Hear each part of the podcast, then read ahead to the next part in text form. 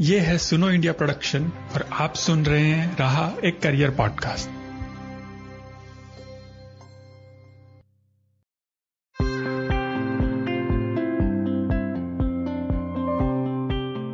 नमस्कार, मैं हूं तरुण निर्वाण, आपका होस्ट, और आपका स्वागत है रहा एक करियर पॉडकास्ट के सीजन टू में। रहा के पहले सीजन में हमने बहुत सारे एक्सपर्ट और अलग अलग रोजगार के क्षेत्रों में काम करने वाले लोगों से बात की थी। सीजन टू में भी हम इसी कड़ी को जारी रखते हुए नए नए रोजगार और व्यवसाय करने वाले लोगों से बात करेंगे और उनसे उनका अनुभव जानने की कोशिश करेंगे। सीजन टू के पहले एपिसोड में हमने पैरी माहेश्वरी जी से बात की, जो कि शिक्षा और खास तौर पर करियर काउंसलिंग के क्षेत्र में एक बहुत ही जाना पहचाना नाम है। Perry Maheshwari ji career three sixty के संस्थापक हैं।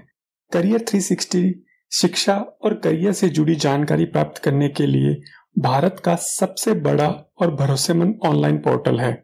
आज के इस एपिसोड में हम पैरी माहेश्वरी जी से भारत में गिरते हुए रोजगार, कोविड नाइनटीन महामारी के चलते हमारी शिक्षा प्रणाली का डिजिटल एजुकेशन की तरफ जाना और इस विश्वव्यापी लॉकडाउन के चलते विदेशों में पढ़ रहे छात्रों को आने वाली चुनौतियों पर बात करेंगे।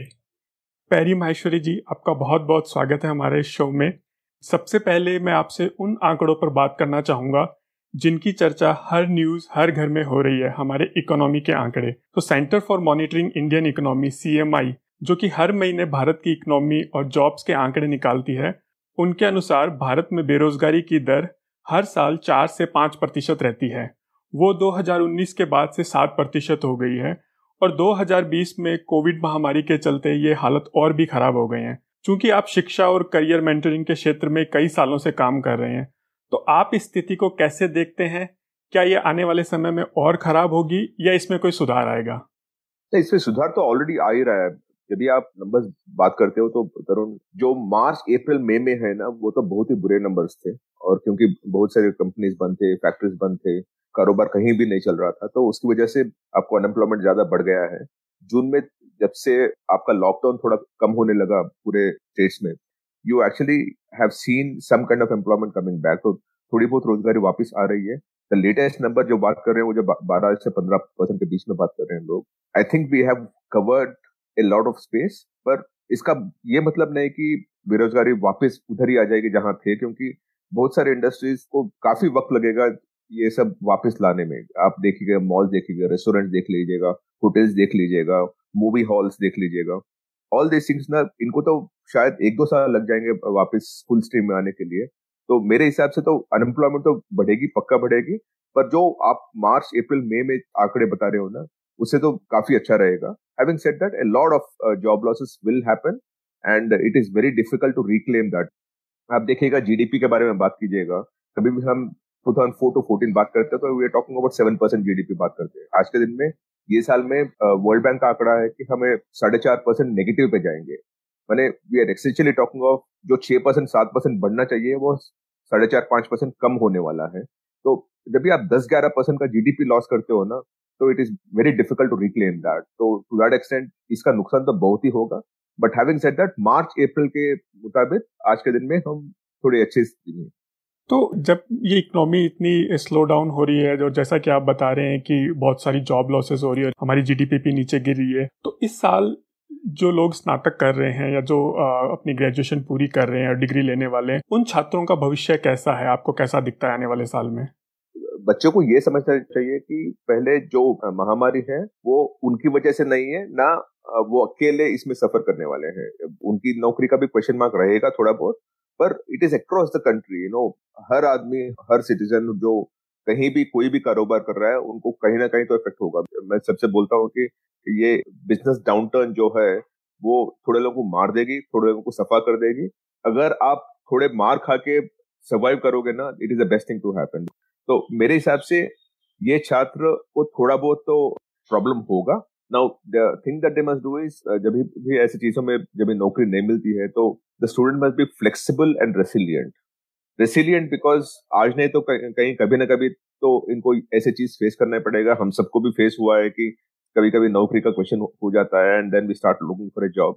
तो it is good that they are actually facing it right early and they will think of other ways of you know, having employment. और दूसरा फ्लेक्सिबिलिटी, जब जैसे हमने इसके पहले बात किया था कि हॉस्पिटैलिटी इंडस्ट्री देख लीजिएगा, आज के दिन में जो हॉस्पिटैलिटी से ग्रेजुएट कर रहा है उसको कहाँ से नौकरी मिलेगी, जो नौकरियां हैं वो निकल रही है, जो एक्सपीरियंस पीपल है स्टूडेंट्स है उनकी नौकरियां निकल रही है, तो जो नए लड़के आने वाले लड़के आने वाले उनको कहाँ से आएगा, तो उसके लिए उनको अगर फ्लेक्सिबल बनते हैं तो from hospitality you can become a customer sales executive, because hospitality is about being nice to people and engaging them and then ensuring that they are happy at the end of the day, right. So अगर आप customer sales executive पे जाओगे, my suggestion to the student would be आप को नौकरी का जहां भी प्रॉब्लम होता है डोंट बी फिक्सेटेड कि मैं यही करूंगा और इसके सिवा और कुछ नहीं करूंगा, थोड़ा फ्लेक्सिबल रहिएगा, थोड़ा एडेप्टेबल रहिएगा, you must understand the skill sets then the what you learn in a very pure sense. तो अगर हॉस्पिटलिटी कर रहे हैं तो just look at adjacency of professions बोलते हैं हम लोग, जब भी आप अगर आसपास की नौकरियां देखोगे ना, and not just hospitality but anything which is remotely connected with your skill set that you gained in hospitality, then it starts working for you. So for all the students out there, I think it's a tough time for you. But having said that, if you are flexible, resilient and adaptive, then you will be able to still see through these crises. पर जहाँ एक तरफ ये Covid महामारी के चलते लोगों के रोजगार छीन रहे हैं जिसके ऊपर अभी हम बात कर रहे थे, वहीं एक और चीज़ है जिसका बहुत शोर सुनाई दे रहा है और बहुत सारी प्रॉब्लम्स जो सरकारी टीचर्स हैं या प्राइवेट टीचर्स हैं या जो पेरेंट्स हैं स्टूडेंट्स हैं उनकी तरफ से आ रही है, वो है हमारी शिक्षा प्रणाली को डिजिटल बनाने का, जो कि इस समय इस महामारी से बचते हुए शिक्षा उपलब्ध करवाने का शायद एकलौता उपाय नजर आ रहा है।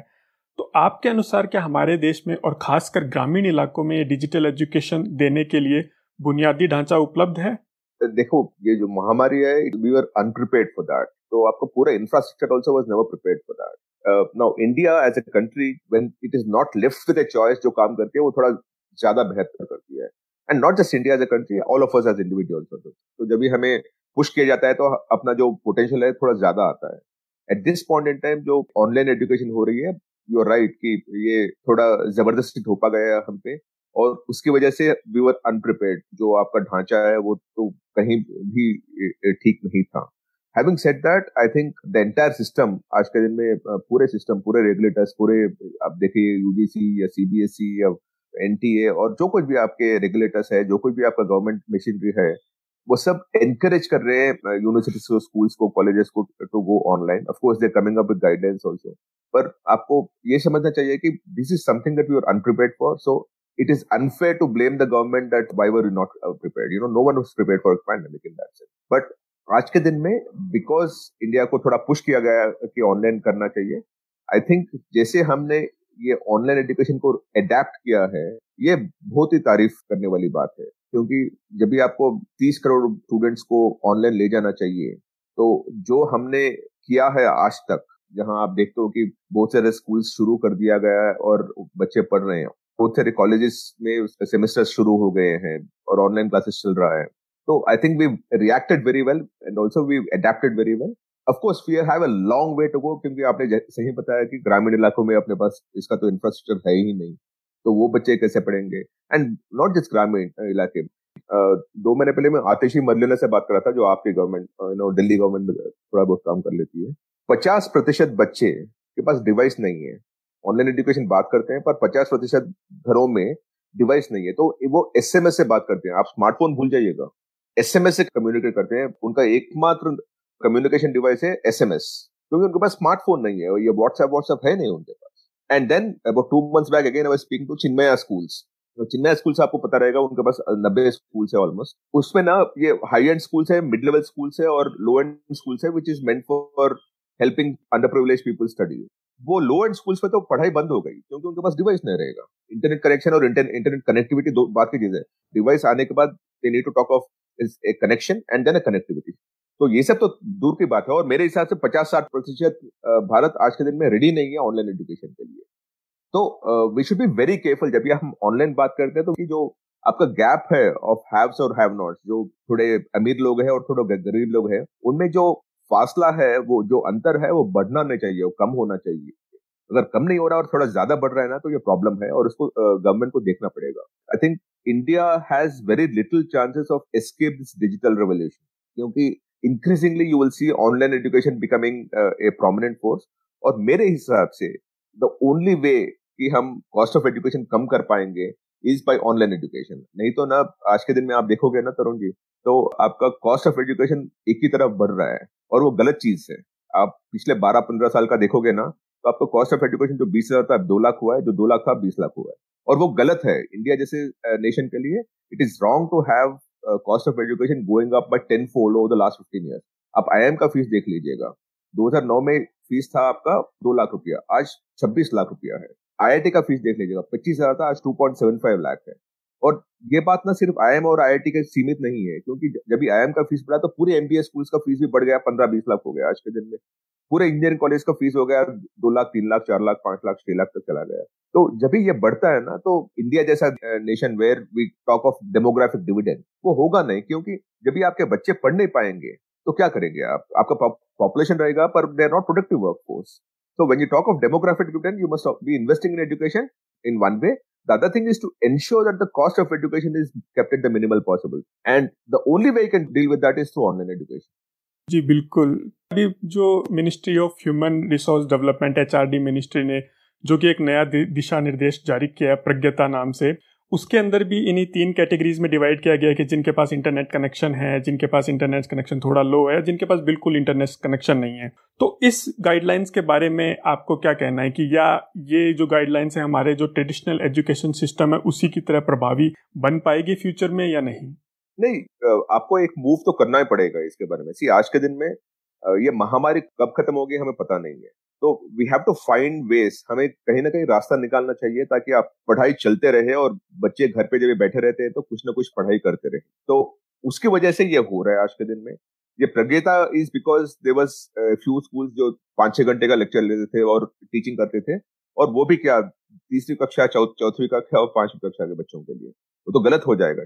तो it is good that government came up with guidelines, because at some level जब ये गाइडलाइंस आते हैं ना, ये तो गाइडलाइंस है वैसे जरूर जी, it is not mandatory on anyone, और जब ये गाइडलाइंस आते हैं ना तो सब लोग दे अंडरस्टैंड कि ये कोई सोची समझी एक रणनीति है और वो रणनीति के हिसाब से हम सब काम करेंगे तो इट इज बेटर। तो it is it is a good thing that the government has studied the entire thing and they came up with guidelines. और can it be implemented? It is very difficult, क्योंकि जैसे मैंने बताया था पचास साठ percent बच्चे तो उनके पास ना फोन रहेगा, ना डिवाइस रहेगा, ना कुछ रहेगा, तो आप क्या करोगे उसके बारे में?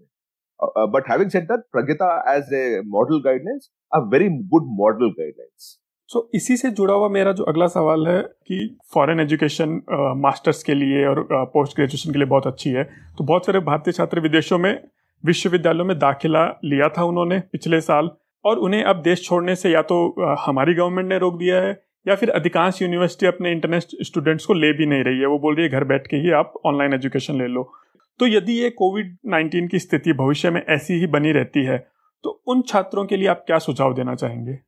मेरा सुझाव मैंने लिखा है इसके बारे में भी। I think if you are an undergrad student, आप फॉरेन यूनिवर्सिटी में पढ़ने का इरादा छोड़ दीजिएगा for the time being till things stabilise, क्योंकि एक तो आपको एडमिशन मिलेगा तो आप उधर जाओगे या नहीं पता नहीं है, उधर जाओगे भी तो शायद आपको क्लासरूम में बैठोगे या नहीं बैठोगे पता नहीं, और जो अगर आप ऑनलाइन करना है तो इधर ही बैठ के कीजिएगा।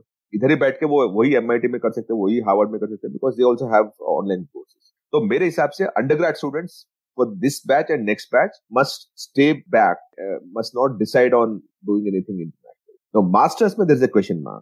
And there you need to be very careful कि अच्छा university मिल रहा है, अच्छा scholarship मिल रहा है, अच्छा bursary मिल रहा है, तो आपको देख सकते हो। Otherwise, my advice to student at this point in time, uh, especially for undergrad students is, आप foreign education के बारे में जो ख्वाब थे आपके, शायद this year and next year you must pause. तो अभी तक जो हम बात कर रहे थे वो थी कि एजुकेशन और उसको हम कैसे इम्प्लीमेंट कर सकते हैं। तो एजुकेशन से अगर आगे बढ़ के हम बात करें कि रोजगार की, तो अभी वर्तमान में केंद्र और राज्य सरकारें अपने अपने स्तर पर युवाओं के लिए बहुत से आ, स्किल कौशल प्रोग्राम चला रहे हैं, जैसे कि केंद्र सरकार का स्किल इंडिया प्रोग्राम, और अभी कुछ दिन पहले तेलंगाना गवर्नमेंट ने भी एक ऐसा प्रोग्राम शुरू किया जिसके चलते उन्होंने कोर्सेरा नाम के एक ऑनलाइन एजुकेशन पोर्टल के साथ समझौता किया और वहाँ युवाओं को स्किल्स उपलब्ध करवाने के लिए कोशिश कर रहे हैं। तो आपको क्या लगता है कि ये ऑनलाइन स्किल्स प्रोग्राम इफेक्टिव हैं और ये आगे चल के इन युवाओं को नौकरी पाने में मदद कर सकेंगे? पक्का, ये तो पक्की बात है कि क्योंकि अपने एकेडमिक्स जो है ना, it's very academic in nature, it doesn't talk of skills. It is an open question कि क्यों स्किल्स को हम एकेडमिक्स में मिला क्यों नहीं पाए, and I keep asking this question to the people who frame policies. But having said that, आपका जो स्किलिंग है ना, that is very very important. और क्योंकि एकेडमिक कोर्सेस में वो कर नहीं पा रहे हैं हम लोग, तो ये स्किलिंग बिकम्स इम्पोर्टेंट। और आज के दिन में जो बच्चे घर पे बैठे हुए हैं, कॉलेज के लड़के देखिएगा या स्कूल के लड़के देखिएगा, हर बच्चे के लिए there is a skilling programme that's available on the internet. Many of them are free and some of them also carry credits. जो बच्चे कॉलेज में पढ़ते हैं तो अगर उनका कुछ क्रेडिट मिलता है ताकि उनके एग्जामिनेशन और मार्क्स में भी उसकी वजह से फायदा हो जाए। तो मेरे हिसाब से आज के दिन में the best thing that happened out of this online education is skilling. क्योंकि आपको शायद पता है तरुण जी कि इसके पहले एआईसीटी के रेगुलेशन के हिसाब से कोई भी कॉलेज में बीस प्रतिशत course which is outside the system and which is delivered online, क्या वो यूजीसी का भी गाइडलाइन है। अभी वो लोग चालीस प्रतिशत के बारे में सोच रहे हैं, माने आप चालीस प्रतिशत कोर्सेस आप ऑनलाइन डिलीवर कर सकते हो। इट मीन्स साठ प्रतिशत क्लास में होगा, चालीस प्रतिशत बाहर होगा, ऑनलाइन होगा। जब भी वो करोगे ना तो the student has the flexibility of learning what he likes, जो उनको पसंद है वो सीखेगा। कॉलेजेस uh, क्या करते हैं, यूनिवर्सिटीज क्या करते हैं, एक लिस्ट ऑफ कोर्सेज बताते हैं जो आपके आप जो पढ़ रहे हैं उसके हिसाब से आपको फायदा होने वाला है। उसके हिसाब जो कुछ भी आपको पसंद है वो उसका एक क्रेडिट मिलेगा, वो जाके आप पढ़ोगे उधर और उसका एग्जामिनेशन दोगे और उसका सर्टिफिकेशन मिल जाएगा। इसकी वजह से the student will be able to pick and choose what he likes, then learning only what the college the teacher teaches you in the class, and that's a very good thing. ये सब करने की वजह से at some level I am hoping कि cost of education will come down by fifteen to twenty percent. अगर वो नहीं होगा ना तो I'll be very disappointed, because जब भी आप चालीस प्रतिशत पढ़ाई क्लासरूम के बाहर दे रहे हो तो उसका कहीं ना कहीं तो कुछ ना कुछ तो फायदा होना चाहिए बच्चे को, in not just in terms of learning but also in terms of the cost that the student pays. जी बिल्कुल। So, इसी से जुड़ा हुआ मेरा जो अगला सवाल है, जो शायद मैं निजी तौर पे भी काफी समय से जानना चाहता हूँ, कि क्या आपको लगता है कि विकसित देशों में यूनिवर्सिटीज में जिस तरह की क्वालिटी एजुकेशन मिलती है और उनके पास जो हाई क्लास इंफ्रास्ट्रक्चर होते हैं वो हमारे देश की यूनिवर्सिटी उपलब्ध करवाने में पीछे हैं, और अगर कुछ करवा भी रहे हैं तो उनकी जो तादाद है, उनकी जो संख्या है, वो अगर हम अपनी जनसंख्या से कंपेयर करें तो बहुत ही ज़्यादा कम है। तो अभी वर्तमान में इस सिचुएशन को सॉल्व करने के लिए हमारे पास में क्या क्या तरीके हैं और भविष्य में हम इसको कैसे दूर कर सकते हैं?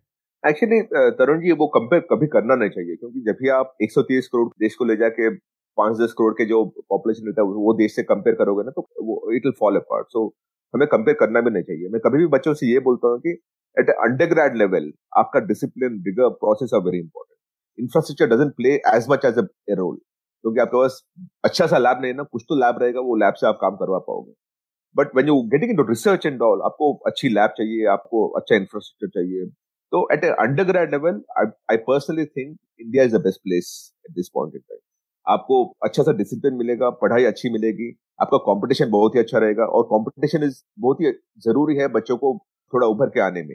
तो uh, मेरे हिसाब से वो सब इंडिया में आपको मिलेगा जो which will make you a tougher person in terms of आप नॉलेज बात कीजिएगा या डिसिप्लिन uh, बात कीजिएगा या रिगर जो प्रोसेस बात कर लीजिएगा, ये सब में we are very very good. इसीलिए तो आप जब बात करते हैं ना, लोग बाहर के लोग भी जब भी इंडिया के इंजीनियर्स जाते हैं ना तो दे नो कि ये ये लड़का या लड़की बहुत ही अच्छा काम करने वाले हैं, बिकॉज इनको ये सब आता है जो उनको चाहिए। Now at a post graduation level और at research level we fall apart.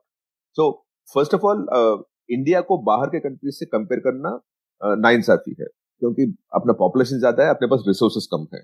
उनके पास पॉपुलेशन कम है और रिसोर्सेज ज्यादा है, and we can never match them. तो उसकी वजह से हम अपने जो स्ट्रेंथ्स है वो हिसाब से बात करना चाहिए, बल्कि उनके पास जो है जो हमारे पास नहीं है उनके बारे में कंपेयर करना चाहिए। और अपना स्ट्रेंथ क्या है, we are very discipline, we are very process driven, we are very rigorous in in a thing, and we work very very hard.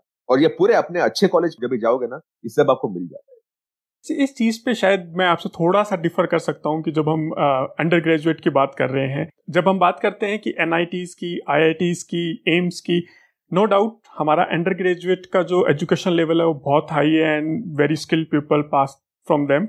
But जब हम, जैसे मैं इंजीनियरिंग स्टूडेंट हूँ और हम देखते हैं कि जो स्टेट लेवल के जो इंजीनियरिंग कॉलेज है, अगर राजस्थान में बात करें तो डेढ़ सौ से ज़्यादा होंगे, कर्नाटका में होंगे, तेलंगाना में होंगे, आंध्रा में होंगे, तो वहाँ के जो इंजीनियरिंग स्टूडेंट है, जो प्राइवेट लेवल के जो स्टूडेंट है, मुझे लगता है कि शायद उन लोगों को उ, उस लेवल की स्किल सेट नहीं मिल पाती, क्योंकि जब वो पास आउट होकर बाहर भी आते हैं उन्हें अगेन एक स्ट्रगल करना पड़ता है स्किल सेट के लिए कि किस फील्ड में जाएं।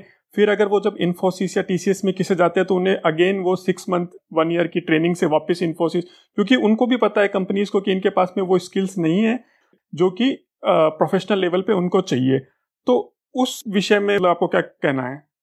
नहीं, you are right, you know see the thing in India is कि आपके पास I call it a waterfall, माने आपको बहुत ही अच्छे क्वालिटी इंस्टीट्यूशंस है और इतना नीचे गिरता है कि the drop is very fast, whereas in the other country it is not a waterfall but it is a proper thing कि धीरे धीरे से हर लेवल पे क्वालिटी गिरता है.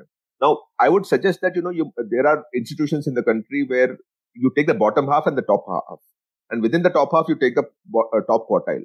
आपको I I T N I Ts के सिवाय भी ना हर सिटी में हर स्टेट में आपको दो तीन कॉलेज अच्छे मिल जाएंगे, हर एक सिटी में हर एक स्टेट में आपको ना, आप राजस्थान की बात भी करोगे ना तो उसमें शायद आपको दस पंद्रह कॉलेज अच्छे कॉलेज मिल जाएंगे, और ये I I T और N I T का को छोड़ के बात कर रहा हूँ मैं, और वो हर स्टेट में आपको मिलेंगे. तो आप देखोगे तो मेरे हिसाब से अगर बिकॉज आप इंजीनियरिंग के बारे में बात कर रहे हो तो इंडिया में ना शायद तीन सौ चार सौ ऐसे कॉलेज है जो चार हज़ार के अंदर है, जो बहुत ही अच्छे कॉलेज है जहां से प्रोडक्ट अच्छा रहेगा, because the colleges are set up with the right intent. उनका जो मकसद है कॉलेज का is to provide good education. Within private they are very good players, within public they are very bad players. So I don't look at it as private and public. I look at it as what are good colleges and what are bad colleges. There are good colleges in private and ba- very bad colleges in private. There are good colleges in public and there are very bad colleges in public. Now, the intent with which it is run is what determines how good a college is. The fact that आज के दिन में अपना चार लाख बच्चे place होते हैं engineering college से बाहर, और उसमें आप N I T I I T में कितने हैं पूरे मिला के तीस पैंतीस हजार है, ये साल में चालीस हजार होगा, तो बाकी सब प्लेस हो रहे हैं और बाहर जाके अच्छे बड़े बड़े भी बन रहे हैं. आप देखोगे तो Satya Nadella came from Manipal institute of technology, Sundar Pichai came from a private college. ये सब कहां से आ रहे हैं? क्योंकि I think the college infrastructure और the discipline, the rigour and all is very very good. बाहर जाने के बाद they excel. So in my opinion, एक सिटी में भी जाओगे ना तरुण जी, आपको दो कॉलेज बहुत ही अच्छे कॉलेज मिल जाएंगे जहां बोलेंगे कि ये कॉलेज में मेरा बच्चा पढ़ना चाहिए, and that is important. वो दो कॉलेज को पांच कॉलेज कैसे करें is what the country must work towards. जो दो को दो सौ नहीं कर पाएंगे वो मुश्किल है. तो इसका मतलब है कि जब ये पेरेंट्स की भी रिस्पॉन्सिबिलिटी बनती है और बच्चे की भी रिस्पॉन्सिबिलिटी बनती है कि जब वो कॉलेज में एडमिशन ले तो वो अपना पूरा बैकग्राउंड चेक वगैरह सब कुछ करे, ताकि वो ऐसे कॉलेज में एंड अप ना हो कि वहां पे उनको बेसिक स्किल्स ना मिले. You're right, see your cynicism मैं समझ गया. आप प्राइवेट कॉलेज थोड़ा ज्यादा क्लेम करते हैं और कम डिलीवर करते हैं, और the gap between what they promise and what they deliver is increasing because they promise more and deliver less. Public college बात ही नहीं करते हैं और एडमिशन लेते हैं बिकॉज उनका हक मानते हैं वो अपने आप को. तो at some level there is this way और process based on which you choose a college, और वो पेरेंट और बच्चा दोनों मिलकर बैठ के करेंगे ना तो अच्छा होगा. और we actually as career three sixty हमने एक टेन स्टेप गाइड बनाया है of how to choose a college and how to choose a course within the college. And if you follow that proper thing, आज के दिन में the good thing that is there is that हर चीज के लिए आपके पास डेटा कहीं ना कहीं मिल जाएगा. आपको थोड़ा एफर्ट रख लगाना पड़ेगा ताकि वो डेटा सर्च करें और निकाल पाए. जो कोई भी कोई कॉलेज बोल सकता है कि मैं हंड्रेड परसेंट प्लेसमेंट कर सकता हूँ, पर अगर आप A I C T के वेबसाइट पे जाके देखोगे ना आपको पता चलेगा कि यार इनके पास तीस परसेंट ही प्लेसमेंट है, क्योंकि A I C T के वेबसाइट पे आपको टोटल एनरोलमेंट दिखेगा और टोटल प्लेसमेंट दिखेगा. तो मेरा जो अगला सवाल है वो आपके पोर्टल से भी जुड़ा हुआ है कि चूंकि आप भारत के सबसे बड़े career portal career three sixty को पिछले कई सालों से चला रहे हैं, और शायद ये भारत का कोई पहला ऐसा करियर रिलेटेड पोर्टल होगा जो किसी ने स्टार्ट किया होगा, तो क्या आप हमें अपने अनुभव और आपके पास उस पोर्टल का जो डेटा है इतने सालों का उसके अनुसार हमें बता सकते हैं कि आमतौर पर भारतीय छात्रों का किस क्षेत्र में अपना करियर बनाने का रुझान सबसे ज़्यादा होता है? First of all Tarun ji, बच्चों को ना आजकल के लोग बोलते हैं कि इंजीनियरिंग करना है, डॉक्टरी पढ़नी है. तो बच्चों को ये पता नहीं है कि डॉक्टरी में ना आपको अगर एमबीबीएस नहीं मिलेगा तो उन्नीस तरह के एलाइड साइंसेस है जहाँ इट इज वेरी इंपॉर्टेंट. जब भी आप ना हॉस्पिटल जाओगे ना, आप डॉक्टर को तो एक डॉक्टर रहता है, पर उसके आसपास देखेगा एक नर्स रहता है, एक फार्मासिस्ट रहता है, एक लैब टेक्नीशियन रहता है, एक जो आपका टेस्टिंग करने वाला वो रहता है. Then you have an optometrist, dentist, you know your multiple things in that. You have a diploma holder who is working on some things which are not necessarily, you know, being an M B B S doctor, but he still helps you out.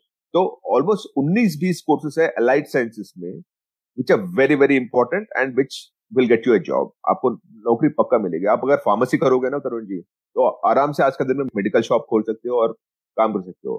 तो become a lab practitioner, आप ना जाके एक एक lab खोल सकते हो जहां आप blood testing, stool testing, urine testing ये सब करके रिपोर्ट दे सकते हो. आज के दिन में कोविड के महामारी में आप देखोगे तो पूरे लैब्स बिजी है. आपको ना उसके लिए लोन भी मिल जाएगा, आपको लैब रखना है तो. The only thing is you need a qualification. तो बच्चों को ये समझना चाहिए कि हर चीज के आसपास अगल बगल में आप देखोगे ना तो शायद दो सौ तीन सौ ऐसे कोर्सेस रहेंगे जहां आपका आपको नौकरी ऑलमोस्ट पक्की रहेगी, आपको वो भी ऑप्शन रखनी पड़ेगी। प्रॉब्लम मैं बच्चों में यही देखता हूँ, कभी कभी बच्चे ना सोचते हैं कि मैं यही करूंगा, इसके सिवा और कुछ नहीं करूंगा, और उसके अगल बगल कुछ देखते ही नहीं। जिस दिन वो आप ऑप्शन रखोगे ना, then if you you say option one is MBBS, if you if I don't get MBBS then I will do PG diploma in pharmacy और PG diploma in something else with in allied sciences, because वो आपको PCMB किया होगा, अपने PCB किया होगा। तो जब भी वो ऑप्शन रखोगे ना, then you will be able to fall down in the sequential order. आज के दिन में इंडिया में ऑलमोस्ट छह सौ कोर्सेस है जो आपको शायद तीस हज़ार ऑक्यूपेशन की तरफ ले जाएगा। आपको वो तीस हज़ार ऑक्यूपेशन में कौन सा करना है आप देख लीजिएगा, उसके हिसाब से वो छह सौ कोर्स में कौन सा कोर्स करना है देख लीजिएगा आप, और वो हिसाब से आपको आगे बढ़ना चाहिए। बल्कि आपको वही एग्जाम हर साल लिखते रहोगे लिखते रहोगे जब तक पूरे चांसेस खत्म नहीं हो जाए। उसके बाद पाँच छह साल के बाद बोलोगे मैंने पाँच साल पढ़ रहा था पर मुझे जो एमबीबीएस था या आईएएस था या जो कुछ भी था आपका वो मिल नहीं पाया, अभी करूं क्या? वो पाँच साल बहुत ही बर्बाद हो जाएंगे। Please don't waste so much. आपने पूरे इंटरव्यू में हमें बहुत सारी चीजें बताई। इस इंटरव्यू को समाप्त करने से पहले मैं आपसे बस ये पूछना चाहूंगा कि अगर आप कुछ सुझाव जो हमारे स्टूडेंट्स के लिए, पेरेंट्स के लिए कुछ देना चाहें कि हम एजुकेशन सिस्टम को और बेहतर कैसे बना सकते हैं, या कोई फीडबैक अगर आप देना चाहें तो। सी, कभी भी ना इंडिया में क्या होता है, people start off by saying मैं आईआईटी में पढ़ूंगा या आईआईएम में पढ़ूंगा या एमबीबीएस करूंगा या आईएएस करूंगा, ये चार ही ऑप्शन रहते हैं और कोई ऑप्शन नहीं रहता है। आज के दिन में liberal arts is coming up very very well और उसके नौकरी भी बहुत बढ़ रहे हैं। तो one, keep that option open. Two, अगर आप पीसीएम कर रहे हो, फॉर एग्जांपल पीसीएम में आपको इंजीनियरिंग करनी पड़ेगी, that's an assumption. Besides engineering there are about one hundred fifty courses which are meant for science students. Keep your options open. आपको इंजीनियरिंग करनी नहीं है तो please don't push your child to do engineering, because problem क्या है ना, आपको शायद पता नहीं है, आईआईटी में भी ना तीस चालीस परसेंट बच्चे प्लेस नहीं होते हैं अगर if they not doing computer science. आप आईआईटी दिल्ली के सिविल इंजीनियरिंग के प्लेसमेंट देख, देख लीजिएगा, आधे बच्चे प्लेस नहीं होते हैं। So you must be very careful about assumptions of sweeping statements that you think.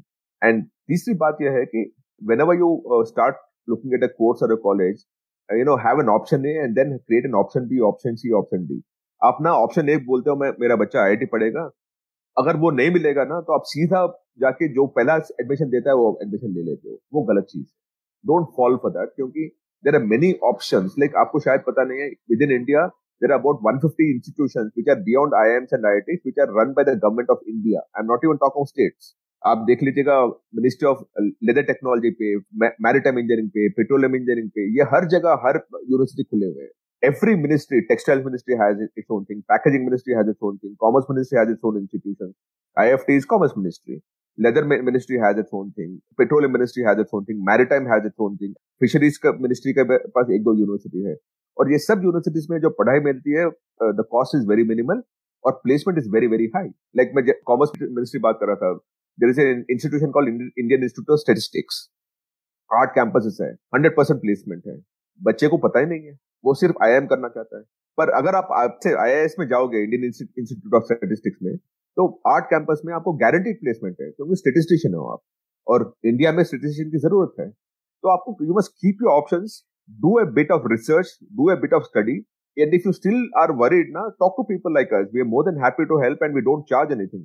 All I am saying is, ये आपके बच्चों के करियर का सवाल है, आपके भविष्य का सवाल है। तो जैसे आप ना एक मूवी टिकट खरीदने के लिए दस जगह खरीदते हो, या आपको अमेजोन पे कुछ खरीदना है तो दस वेबसाइट पे यू नो आप रिसर्च करते हो, आपके बच्चे का भविष्य का सवाल है ना, तो थोड़ा ज्यादा रिसर्च कीजिएगा।